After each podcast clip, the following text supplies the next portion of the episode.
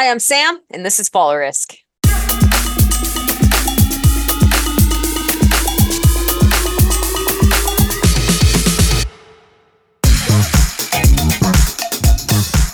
So, welcome back to Fall Risk, guys. Uh, welcome to a very new type of episode. For the first time ever on this show, I have invited a whuffo to join me. Now, she's not just any whuffo. Okay. She's not just a random whuffo. She's been exposed to a fair amount of skydiving over the past 15 years, and that's because she's my little sister. Uh, say hello to Shauna. Say hi, Shauna. Hi, Shauna. Very funny. Uh, Shauna is currently sitting here with me to discuss um, uh, a very, very cool topic in skydiving. Um, she's also uh, she's also crocheting right now.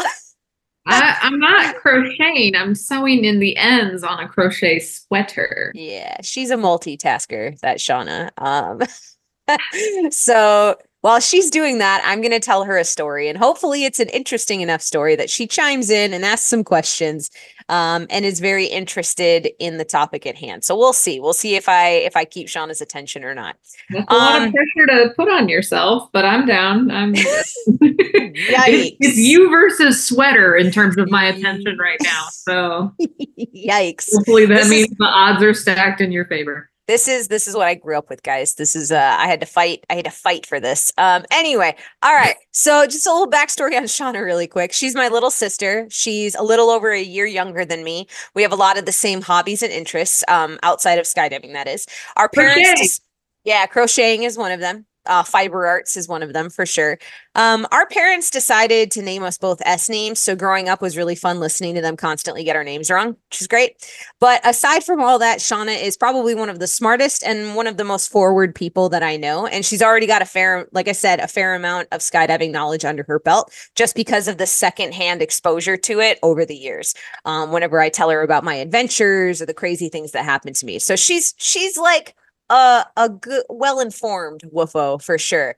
Um to be honest though, uh, these are new types of episodes. I'm a little nervous about starting them, so I couldn't really think of a better person to sit with me during my first Tales from the Bonfire episode. So, Shauna, think off first off, thank you for being here. I really appreciate your patience and your uh, um, willingness to be experimented on and be my guinea pig. Really appreciate it. I mean, no that. worries. A few things. Number one, I think you're talking me up too much. I've been on exactly one tandem skydive, which you uh, surprised me with for my birthday. Yeah. Um, and yeah, that's about it. Uh, You've been so in the tunnel. I was in the tunnel exactly once too, but I don't want to be one of those whuffos that conflates the two skills, uh, you know, exactly on top of each other. Sure, there's a lot of similarities, but uh, very different disciplines, I would say, Mm. uh, Mhm. from from the outside view looking in.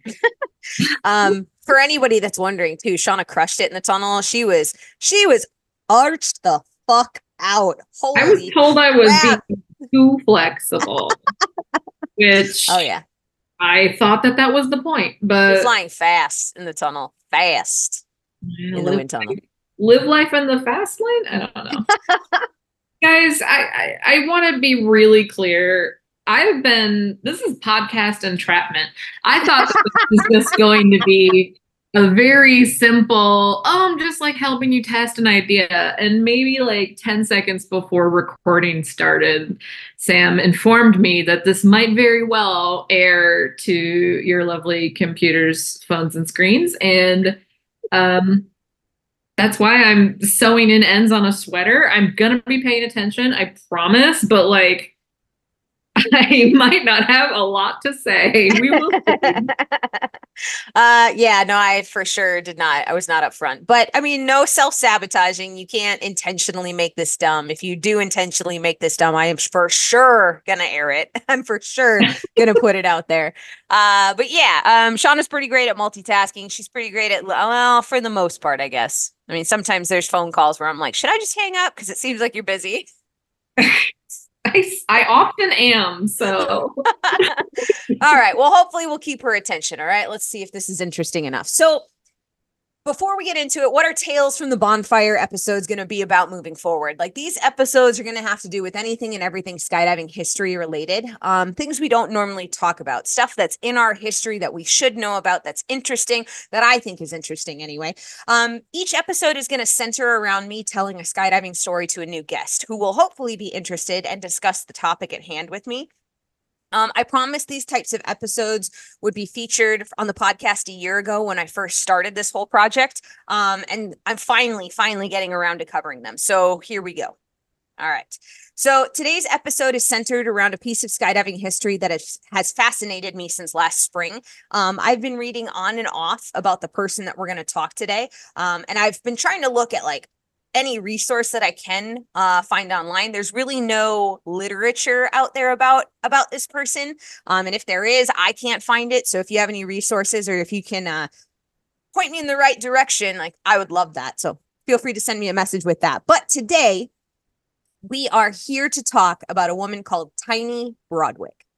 Shauna, have you ever heard of a woman named Tiny Broadwick beyond what I've told you? You know that I have not. So uh, I'm assuming she has something to do with skydiving. you know, I have not. No, I have not.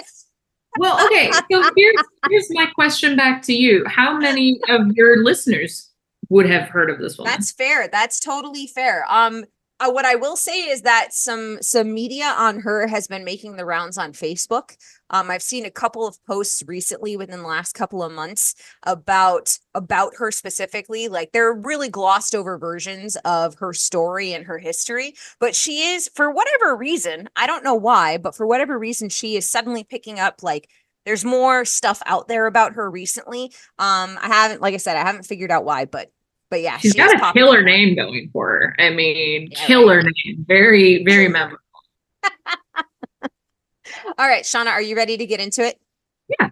Okay, hold on to your butt. Uh, by the way, that's a Jurassic Park reference. I have been obsessed with rewatching that for the last few weeks. I've been making mom and dad watch that with me at night. I at when I'm when I'm visiting. This is the original home. Jurassic oh, Park. Oh yeah, yeah. Okay. Oh yeah, Sam Neill, Laura Dern, the works. Uh, the incomparable Jeff Goldblum. Yeah, I've been watching them all. Like, I didn't realize how intense that movie was. I must have seen it a really long time ago, but we watched it again, and I was like, dang, that T Rex scene would have scared the crap out of me when I was younger. I I can't believe I don't remember watching that. Um, yeah. So anyway, hold on to your butts, guys. Uh, all right. So to get started, Georgia Ann Thompson Broadwick was born to parents George and Emma Ross in Oxford, North Carolina on April 8th, 1893. So a while ago. Uh, she earned 93. That's before planes. What the yes, hell does this yeah. person have to do with skydiving? we'll get there. We'll get there. Uh, she she earned the nickname Tiny as she weighed only three pounds at birth, which Ooh. I thought we were small babies growing up. I was five pounds, nine ounces. Shauna was four pounds, 11 ounces. This lady was three pounds at birth, which is wild.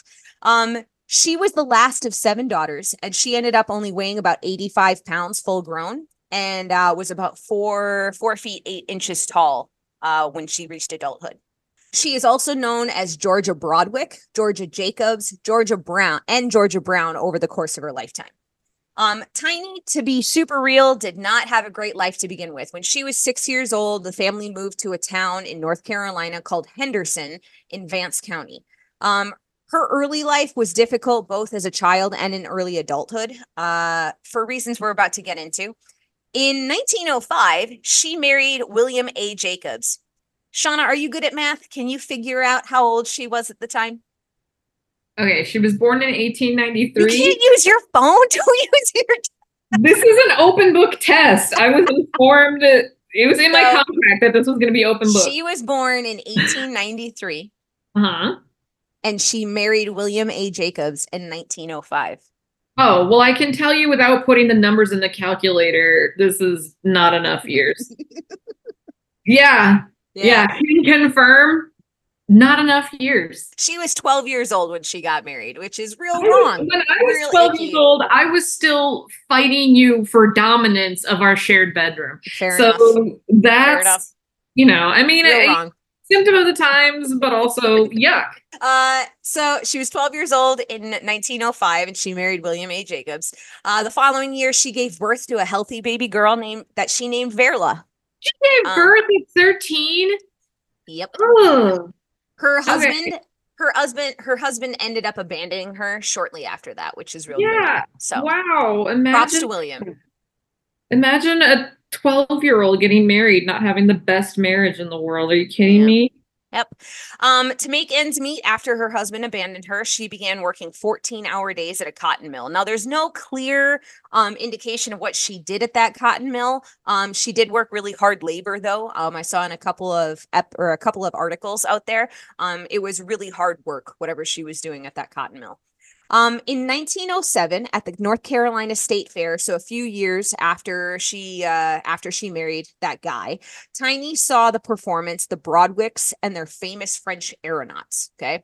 Um, this performance included aeronauts ascending through the sky, sitting on a trapeze bar under an inflated hot air balloon. And once reaching a certain height, they jumped from the bar and parachuted back down to the ground. Can you visualize that? Can you see what that's supposed to look like? Um, I can. I guess I don't know how high off the ground. I mean, with a hot air balloon, you can get pretty high. Yeah, they Um, and roughly if they're they roughly went, back to the ground, they have to have enough height to not go Yeah. splat. they they roughly went to about three thousand feet. roughly. Okay. Um, but I want to make a very clear, very clear clarification here. Um, there was no basket on this hot air balloon. It was literally a trapeze bar. That's it. How do they control it to get it back down? Uh, that's a good question. I need to look more into that, and that's not something that I that I researched at all, to be honest. other, That's that's other- another episode, to be honest. That's No, an aeronaut episode there. Uh, well, uh, on this subject, and, and maybe it's another question you can't answer right the second, but where in the long timeline of skydiving is this taking place? Like, how long has this been a discipline that somebody, some insane person, put something on their back and then actually Yeah. So Charles Broadwick, um, he- we're going to get into him in another episode, to be honest. But he was one of those pioneers in the aeronaut field and the hot air balloon industry for a very, very long time. He is in the inventor of what we would consider the skydiving parachute as we know it today. Um, so this is the really, really early days of skydiving. Like as a like, I wouldn't even say it is as a sport. It's a spectate. It's like a spectacle, is what it is. It's used for entertainment purposes at this point. It is not used for like commercial or sport jumping quite yet. Um, it's very much a, a like kind of like a circus act. If you can think, if you think about it like that, like people gather to watch these guys perform, um, or like a trapeze artist perform. Um, it's not really like something that people just do for fun quite yet. That's the gist I get anyway. Um, but we're gonna look more into that into a Charles Broadwick episode later on down the line, uh, because his story is wild as well. Imagine that the history's earliest skydivers having wild stories. yeah, I think it checks out. Wow. okay. Well, I mean, come on. What? I immediately regret the decision of Shauna on this oh, episode. I'm just saying, like, what, what Jonathan from the suburbs of 1892 is like, I have a normal life. I'm, oh, you know, inheriting my family store.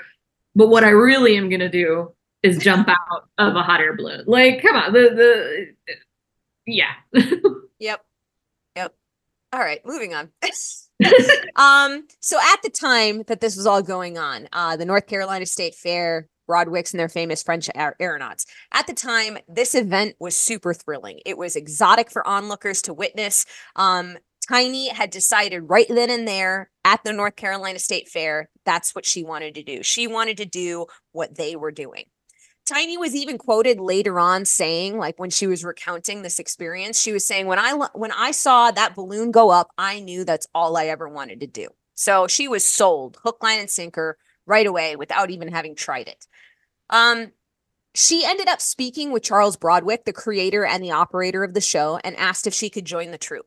Um, to begin with, Broadwick was a bit hesitant to let her join, but later on was convinced after realizing that with her small size and very pretty looks, she would be a really good, great addition to the show, like a great, a great addition. He hired her, and Tiny's mother and father agreed to let her go on the condition that she leaved her, or she leaved her. She left her daughter Verla behind with them, and that she was to send money back to them to help support her daughter. So, So, couple thoughts. I don't Sure. want to like make your podcast political, so you can cut this out. honestly, honestly, good for her. I, you know, I, I'm not saying I'm not I'm not advocating for single moms to leave their children behind. I'm advocating here for a 14 year old who was married at 12, gave birth at 13, and then at 14 was finally given a chance to try and pick something for her own life. yeah, Yeah, I'm, I'm for it- that. it's a different time, man. It, it is a different time, and I'm, you know, uh, yeah, I'm aware this is a hot take, and Real it's gross. not, it's not kind, but it's also good for you. You're Yeah. 14, live your life, girl. I'm sorry, I'm sorry to baby that is gonna be raised by grandparents. I'm, you know, I'm sorry, but also live your life, girl. Do you think? Uh, so following all this, Charles Broadwick began training her to perform with the troupe, and in 1908, he legally adopted her. Um, at the time, it was it was considered improper for young women to travel with older men, which is why her family accepted the adoption at all. Um, but it's important to note, and this was a little confusing amongst the different sources. Uh, in some of them, it said that Charles and Tiny were referenced as like a married couple, but that it was likely written that way to make travel arrangements easier. Um, however, there's no definitive answer on what the official official reasoning was for this. Um, there's really no like indication about what their relationship was like, and I think there's a reason for that. I think the reason is that I don't know. I don't know if it's like we don't want to tarnish the memory of either one of them, or if we're if that really was just the the case. Like, there's really no indication about why it's referenced that way in different sources. Some sources it says like it's a father daughter relationship. Some sources say that they're referenced as a married couple. Some uh, sources say that they're referenced as a married couple, but it's because to make travel arrangements easier. Like there's really no clear indication about what their relationship was really like. So putting that out into the ether. Regardless, I just okay. I mean, I thought we were having a celebrated moment of girl power, and now I'm I'm a little bit fearful for Miss Tiny here. But it's a, it's a good ending, I promise. Um, regardless of any of that, from that moment on, her name was officially Tiny Broadwick. She was an official. She was officially Tiny Broadwick. Um, in 1908, a year after she joined the aeronaut troupe, Tiny made her very first jump at the North Carolina State Fair. So full circle. The moment she saw it, she came all the way back around. First jump was back at the North Carolina State Fair. She was 15 years old at the time. She loved the experience, even though she ended up landing in a blackberry bush at the end of it. Um, she was quoted as saying, I tell you, honey, it was the most wonderful sensation in the world. From up in the air, I can appreciate the beauty of the earth from a new perspective and felt like I was in the presence of God. Um, and that was the beginning of a parachuting career that would last her entire young adult life. Wow. wow. um, wow. Glad she likes it. I'm excited that she likes it. That's good. It kind of it's reminding me of some stuff I've read. A book by Mary Roach called "Packing for Mars." Some of the descriptions of like astronauts seeing Earth for the first time outside of Mhm. um, our atmosphere. This has got to be one of the closest ways to have seen that in this time. At that time, yeah, at that time. Yeah. period. Um, what I will say too, like we'll talk about it a little later on, but like some of these jumps were sketch as fuck. Okay, like there the were she landed in a blackberry bush. no, no, no. That's not even the worst part. Like some some of these instances, like these aeronauts were were like su- like they had a death wish at the time. Like they they had no control over that hot air balloon when they took off, so they could have hit anything on the ascent. Like it was not just a straight up movement; it was a forward and up movement. And like they would because they're doing this in the middle of you know spectators they're doing this in the middle like on the edges of town sometimes the wind um or the drafts would pick them up and send them straight into obstacles. It- they would hit buildings they would hit billboards they would hit uh trees like it was real sketch for like the first part of that ascent um for a lot of different uh, a lot of different aeronauts at the time. And then on top of that, the landings were insane, like insane. Like there was no control over those parachutes. So there was no guarantee you weren't going to land in town on a building or in a bush or on a vehicle. Like there was there was no way to know where you were you were going to land, you know? ahead of time. So it was like a lot of this was real sketch, like just across the board, just to be clear. So what she's doing as a 15 year old, like pretty ballsy, pretty ballsy across the board. Um, to get back to it though, while on their tours, Charles Broadwick took advantage of Tiny's looks. You know, she was a very young, very pretty girl. See, and see, see, I oh, okay. I'm from a sorry. business standpoint, okay? From a business standpoint. All right, all right. as far as I know. Um, so he took advantage of Tiny's looks, and because of her small stature, he billed her as the doll girl. Okay. She performed all of her aerial stunts in very girlish clothes that typically consisted of ruffled bloomers, pink bows on her arms, and ribbons in her hair that was curled into ringlets. The entire ensemble was finished with a bonnet on her head. And when she was interviewed later, she said very vehemently that I hate being dressed up like a doll. She said she was a tomboy at heart and just did not enjoy the dressing up part of this en- entire endeavor. Um, Tiny performed really daring jumps, sometimes with flares or torches, which is wild considering their parachutes were made of linen. like fucking crazy. Oh my god. Yeah, What, what yep. see from the ground? Like what is the what is the fire adding at three thousand feet? I have no idea. You know, No, like, I don't idea. no clue. also no, clue. her dropping something like that. no oh idea. She had several very harrowing mishaps during her career. She once landed on the top of a caboose of a train. So I'm coming back around to some of those sketch landings. That's she got tangled. Shit, she ended up she ended up landing in a windmill and got tangled up in the um I, I guess that the fans, I guess is what I Mm-hmm. would call them. And then she also landed in high tension wires, which was real fun. She had very she had many rough landings in which she broke bones and dislocated her shoulder on several occasions, but overall, despite all of those things, she never lost her enthusiasm for jumping, which pretty cool, I guess. Like keep on keeping on. Uh, Tiny and Charles Broadwick traveled all over the country with their balloon act, but by 1912, their performance was losing popularity. It was no longer like in fashion at that point. Um, a new opportunity had presented itself when Tiny met a pilot by the name of Glenn Martin. For anyone who knows who that is, like awesome, good on ya. But if you don't know who that is, Glenn Martin um, founded a company that is still in business today and is operating under the name Martin Marietta. Uh, they produce airplanes, so the man had the man had skills. The man created an empire. Um, after seeing or after having seen Tiny jump from a balloon, Martin approached her and asked her if she'd like to try it from an airplane instead. She agreed to work for Martin after that conversation. It only took one conversation and she was in. She's a daredevil. What, um, what year is this? This was in 1912. Okay. I'm trying to remember like Orville and Wilbur Wright flying a plane. When was that? Like 1903, Um, maybe? I should know this, but I don't. I'm just trying to to get a sense of like how Uh, so yeah, airplane are we talking you had it. You had it on the date. The Wright brothers made their first flight, um, their first successful flight in December seventeenth, nineteen oh three. In Little Rock, North Carolina, Uh, no, Arkansas. I think. Arkansas, Little. Rock. I don't know. Kitty Hawk. No, no, we were so wrong. It's Kitty Oh, Hawk, North Rock. Carolina. Kitty Hawk. I'm like, I know it was in North Carolina.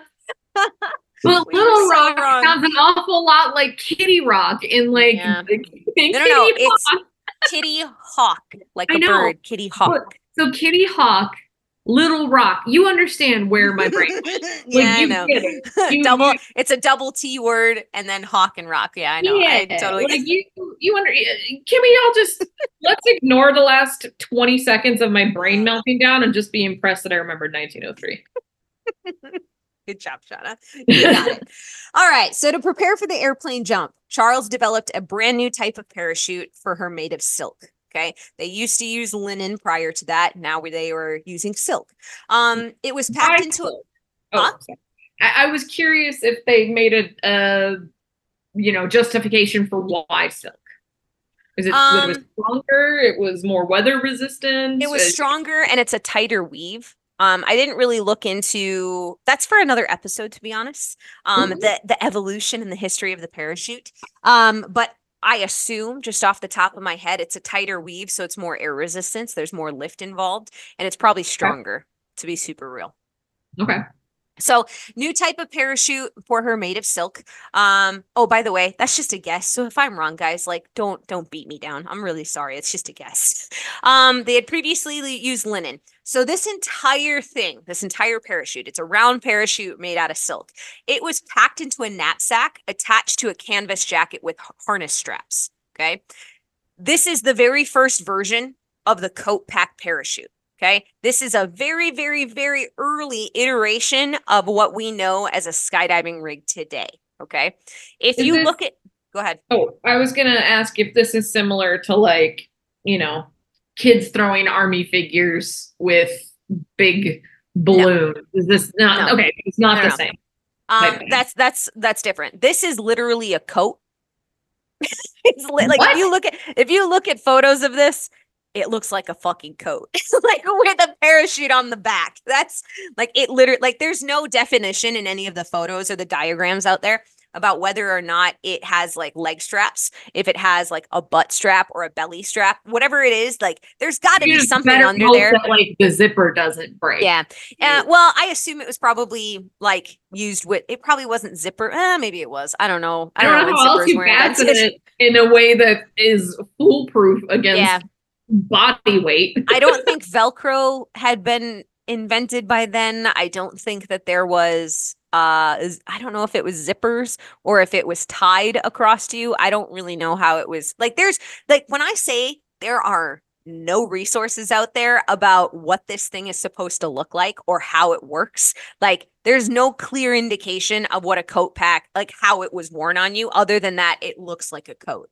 like that you're wearing a coat with a parachute over the back of it. The coat came down around their butts, like it came down around their hips. So you could just see like their their upper, like a little bit of their upper legs and their knees down. Um, and then it came up and over the shoulders, and it clearly has a strap like in the midsection.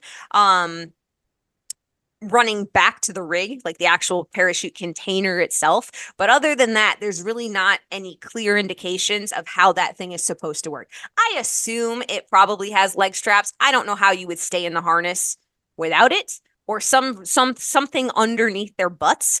Um, I don't know if it's like a if it was like an early version of a paragliding seat or a paragliding harness or if it was like a skydiving harness. I couldn't find any good resources that explained that to me. But if you look at photos, it literally looks like a coat. So keep that in mind. Okay. Horrifying. Horrifying.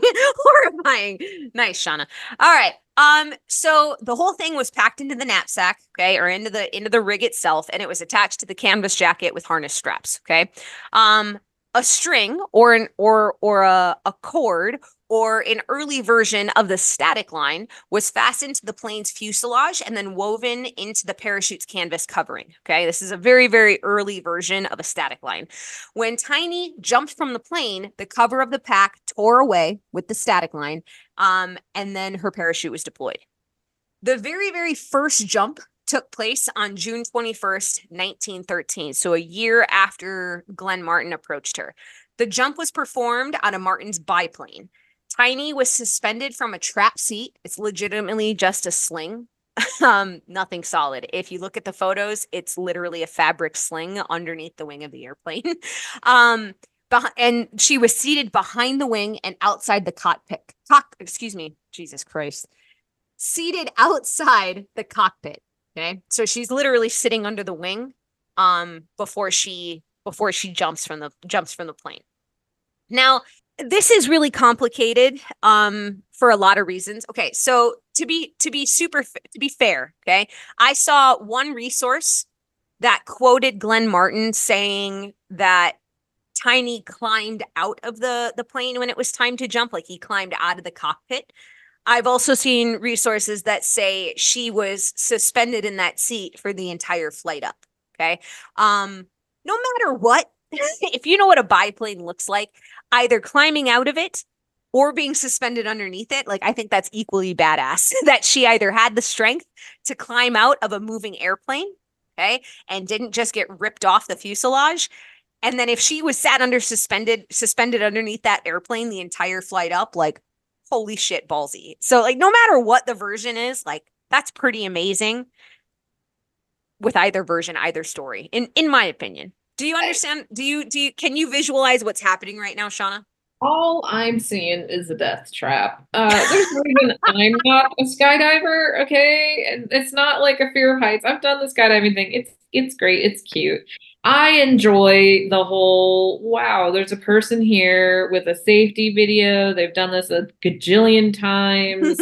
there's helmets, there's like rules, like controlled chaos as opposed to spectacle is where I live. That's that's my very very um safe office job perspective on skydiving. There's always going to be people who push the envelope, and that's how our that's how our whole sport and our whole world moves forward. So there's Yeah, always going to be people like that. Yeah, how do you find out you need to have leg straps on your parachute until somebody falls out of it? Yep. I'm just saying. That's why I don't understand why skydiving in movies, like when they make the harness only on the chest, I'm like, how? Physics, man. How? How? Or when that mean, work? how many movies are there where it's like two people just like hugging each other Yeah. while they skydive with Yeah. one parachute? Yeah. It's showing that she's pretty fearless. It's showing that you know, we only got like a few quotes from her so far, but it's really clear that she enjoys this from what I've heard so far. Yeah. And you know, it takes it takes all kinds. We the world needs people like Tiny who are willing to go the distance. Uh, but I'm to her just spitballing right now. Here's the thing. I'm the person sitting in the popcorn stand being like, yikes around not for me. Not for me. Hopefully not for any of my loved ones. You know, like. Mm-mm-mm. But hey, Tiny, you sound like a cool person. All right, back to it. Martin took the plane up to 2,000 feet, and when Tiny was ready, she released a lever on the seat, allowing it to literally drop out from underneath her. Okay. Um, the static line deployed the parachute. The jump was a success. She landed in Griffith Park in LA, making her the very first woman ever in history to parachute from an airplane. So, round of applause for Tiny Broadwick. Yeah. Had had people parachuted from planes before that. Yes, she was the first woman to do so, though. Got it, got it. Yep. Okay. Um, later that year, oh wait, excuse me. So after that jump, Tiny became very popular all over the country. And later that year, she also ended up being the very first person to jump from a seaplane and into a body of water. That body of water was Lake Michigan. So Oh cool. God, at what time of year? I know, I know. Cold. For cold. those for those you Well, know, okay, so to be super real, have never been in a I mean- Great Lake before, uh the Great Lakes some. are cold.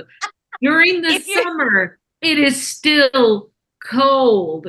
Oh my god, in the in the bright sun of July, if it was cloudy and rainy the day before, it is cold. Mm. Even if the day that you're going into the water the next day is all sunny. Mm-mm. yeah. It takes days to warm those things up. And It takes months. it takes months to warm those things even up. in the, even in the height of summer, it's still cold. So when what time of year was she jumping out of seaplane? So the first jump, the first one out of Glenn Martin's airplane was uh June 21st, 1913. At least it was So late sometime later on that year. Maybe it was in August when it was a little warmer. I didn't I didn't get any dates on that. I just just ended up being later that year. Um Yikes. yeah, Lake Michigan is the second largest Great Lakes or of the Great Lakes of the five of them up there. And Shauna is right. If you're from the Midwest, you know that those lakes are insanely cold, like year round. It like they are they take forever to warm up to the point where you can swim in them and swim comfortably. Um, it is she's not lying. Those are those are cold, cold lakes. And if it ended up being like where she jumped into that body of water, like closer into the fall or into the winter, like woof, woof. Those are Mhm. that is that's ballsy all on its own. Wild. All right. Mhm. In 1914, her reputation had taken off and it led to the US Army contacting her. Uh, World War One was raging in Europe at the time. Um, many pilots were lost because they had no way to escape from their falling air, airplanes or their airplanes that were on fire. Uh, Tiny was then asked to demo jumping from a military airplane. And this is where the introduction of the official coat pack parachute came into play. Okay. Essentially, it took that parachute Okay. And it packed directly into the canvas jacket. All right. That we've already explained a little bit about how that works, but this is where it became legit and official the military coming in and adopting it. That's what made it official. Um, she accepted the military's offer and made a four total demo jumps. Okay. Her first three were uneventful. Like they went off without a hitch. They did like exactly what was expected. Okay. The fourth one, however, was a little different. Okay. The static line became entangled in the plane's tail assembly when she jumped out. Um, and strong wings had kept her from being able to get back inside the airplane. Instead of panicking, she had the brilliant idea of cutting the static line and going into free fall. So she reached up, she swiped that static line, and she went into free fall from that airplane.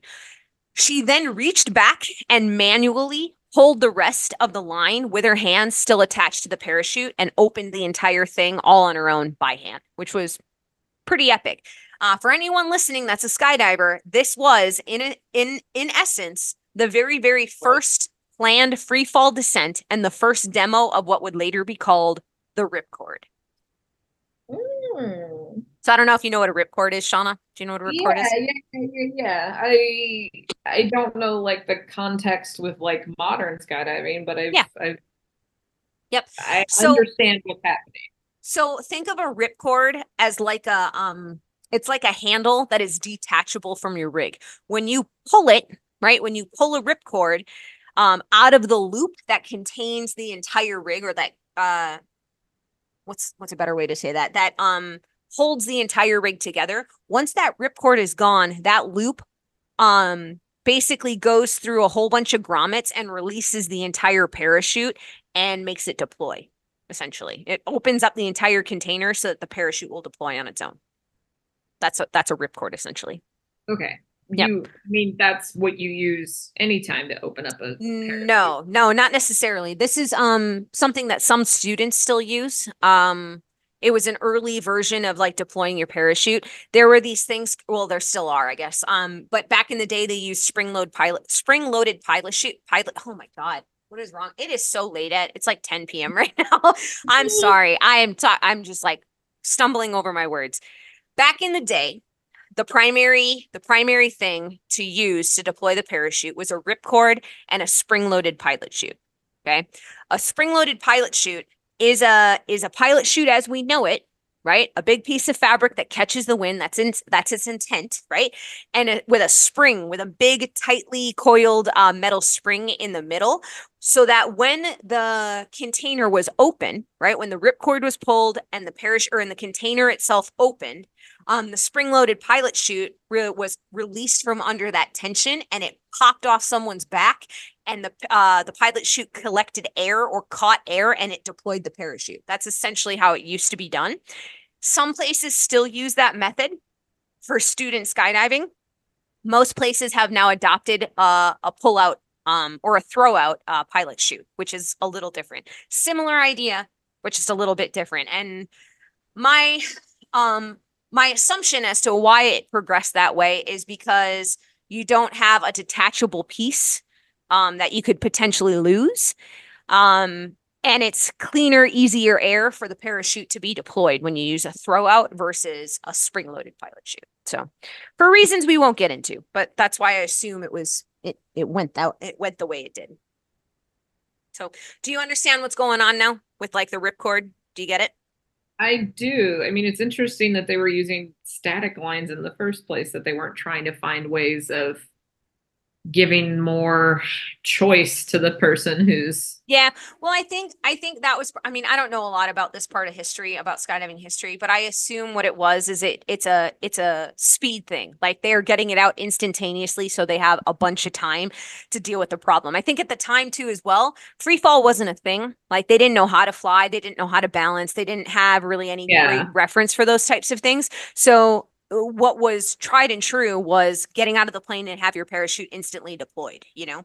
Um, but this, this particular incident, instance demonstrated that you could manually do this on your own, right? You could manually pull this parachute and we could go into free fall. We could start messing around with free fall and like um balancing acts and uh understanding like wing distribution of a of a human body, which pretty cool, like pretty momentous occasion. And uh h- at the time, how old was she? It would have been 1914. So she was, let's see, how old was she? Uh, Um, 21. Yeah, she Right. would have been 21 at the time, which wild 21 year old woman You credited. a calculator for that one. Good job, Shauna. That's why you're the math person and I'm the skydiver. I'm not really the math person. It takes me a while still, but um, yeah, so a 21 year old woman is credited with the very first free fall descent, planned free free fall descent, and the first demo of the ripcord. Right? Fantastic. Pretty cool. With that jump, she had proven that a pilot could return to the ground safely after bailing out of an airplane. Okay. So the military adopted that method. They started putting coat pack parachutes in with their pilots um, so that some of them had a chance of uh, bailing out of a, a, an airplane that was going down and thus saving pilots' lives, retaining pilots for, you know, the military, like just all around. Fantastic, fantastic thing. And in a in a small piece of um a small piece of uh extra history here. For anybody that doesn't know, skydiving as a commercial business, skydiving as like a sport was developed from the military using it in war, like in war. Okay. The military had the military not adopted uh you know these types of methods or these types of um tools we probably would not be skydiving the way that we are today or at least in the, the frequency that we are.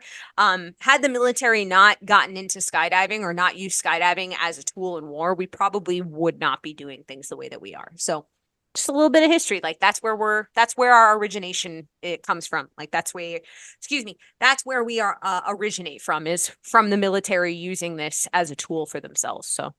I mean, so again, you know. there's a lot of stuff kind of like that. I mean, not Yeah. uh, you know in sports, but like the federal highway Yeah. network. That's that's pretty tied to mhm. decisions made after was it Eisenhower? Uh, you're asking the wrong person you're the president person i don't know the president I'm just real. saying the the kind of national interstate system was Yeah. initially developed as a way of being able to mobilize better militarily Mhm. across the U.S. so after that jump in 1912 i think right Let's see when was that no so before that jump so before that jump just a little bit of history on tiny's life okay she was married to a man named andrew olson but that marriage ended up not working out okay um while Wait a minute. continuing she was a teenager when that This happened by the way This is okay. Oh, I am so confused. So she was married to some schmuck when she was 12 Yeah. Had birth, gave birth at 13. Dad left. She maybe, maybe wasn't with Broadwick. Who knows? Mhm. And then in between this time, there's another guy who also ended Yeah, up not- 19 in 1912, a few years before the big airplane jump, she married a man named Andrew Olson, but that Mhm. marriage didn't work. Um, she continued to perform exhibition jumps in California, and she married a man named Harry Brown in 1916. He, however, did not approve of her continued parachuting and left her in 1920, which sayonara, man. Like, loser, peace out, man. weenie. Yeah. Yeah. Yeah. anyway, men at that time, yuck, gross.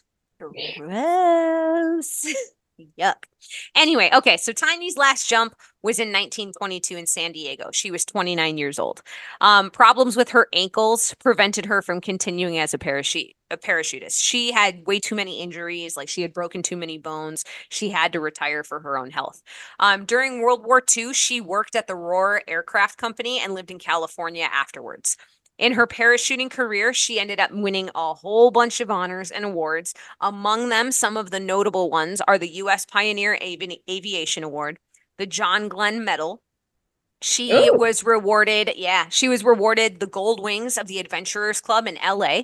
And she was also an honorary member of the 82nd Airborne Division at Fort Bragg. She earned that in 1976 at 83 years of age. So honorary member. Pretty cool. Um, she also appeared on a few different television shows in her life as well. She was on episode 55 of You Bet Your Life. She was on Mysteries at the Museum in season 11. And uh, she went on to be on a TV show called To Tell the Truth. She ended up completing over 1,100 jumps in her lifetime, which at like wild, wild number of skydives given the nature of the time. Like 1,100, 1,100 of them. That's insane. Anyway, although she's not a pilot, she is one of the few women in the early birds of aviation, which is an organization dedicated to the history of early aircraft pilots. In Mhm. 1964, she donated one of her original parachutes, one of the silk ones, uh, to the Smithsonian Air Museum, which is now known as the Miss- Smithsonian Miss Jesus Christ, which is now known as the Smithsonian Air and Space Museum. Okay? I've been there several times. I might even be there next week. Should Yeah. I be able to look out for You should look out for it. if you- If you if you see it, go and look for it. Um, take a picture of it for me, and I'll use it in this episode. Okay. Yeah, I mean, I'll, Yeah. I'll see. Okay. Um, so the Smithsonian Air and Space Museum, that's where her parachute currently is. Okay.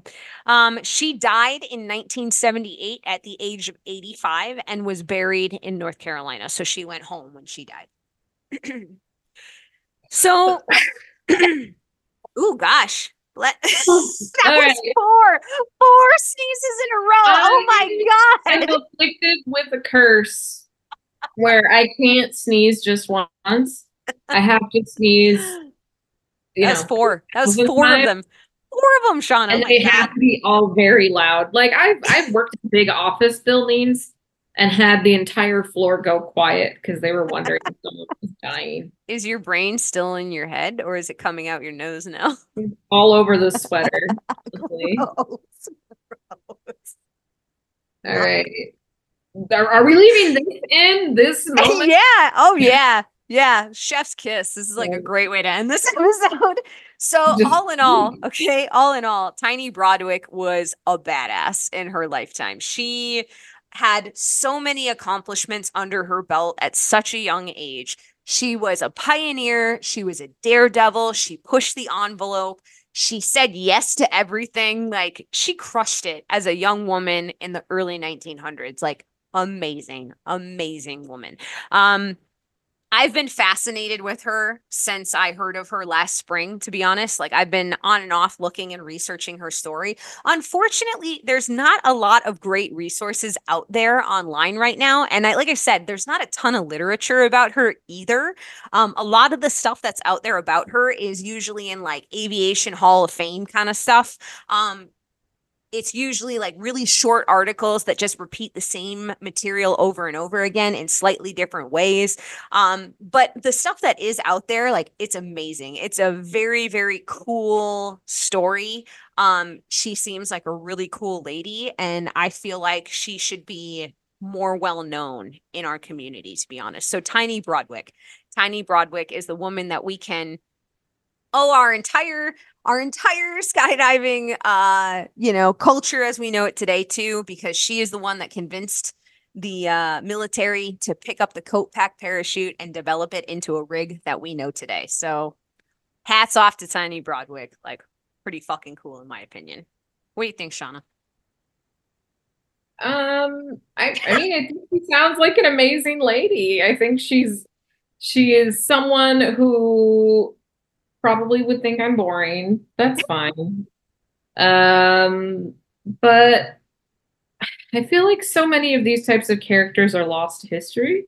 yeah And I'm really honestly genuinely curious what the state of uh sports history is when it comes to skydiving. I mean, I feel like there's you could read 9,000 books about like the construction of Dodger Stadium or something like Mhm. other other sports that obviously still exist today, but it's just it's sad that there's a lot of these folks that are only, you know, Mhm. footnotes in history, man.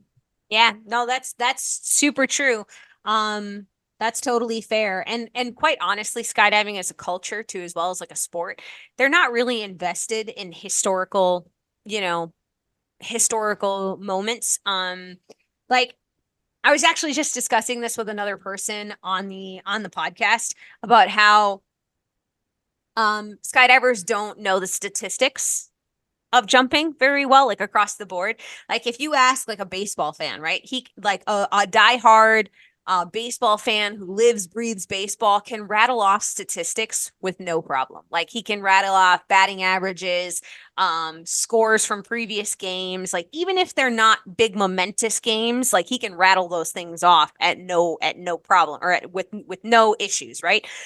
you don't have that in skydiving like you don't have people rattling off you know statistics or like um time times or like um scores from different competitions over the years like that's not a thing. And i don't know if it's because our community is so much smaller than than like you know the more commercial sports out there or if we're just not interested in it as as a whole it's just it's something that has always bothered me. I've always been interested in learning more about it. And to be honest like this episode re- went really well so i'm going to do more of these episodes. If you're in, if you're listening out there and you're interested in talking about a specific like part of skydiving or if something like this like um it it starts festering in your brain reach out and let me know about it so that i can do a little bit of research and a deep dive into this stuff and maybe have you guys on the podcast to sit and chat about it um, and tell a story about about these these hot topics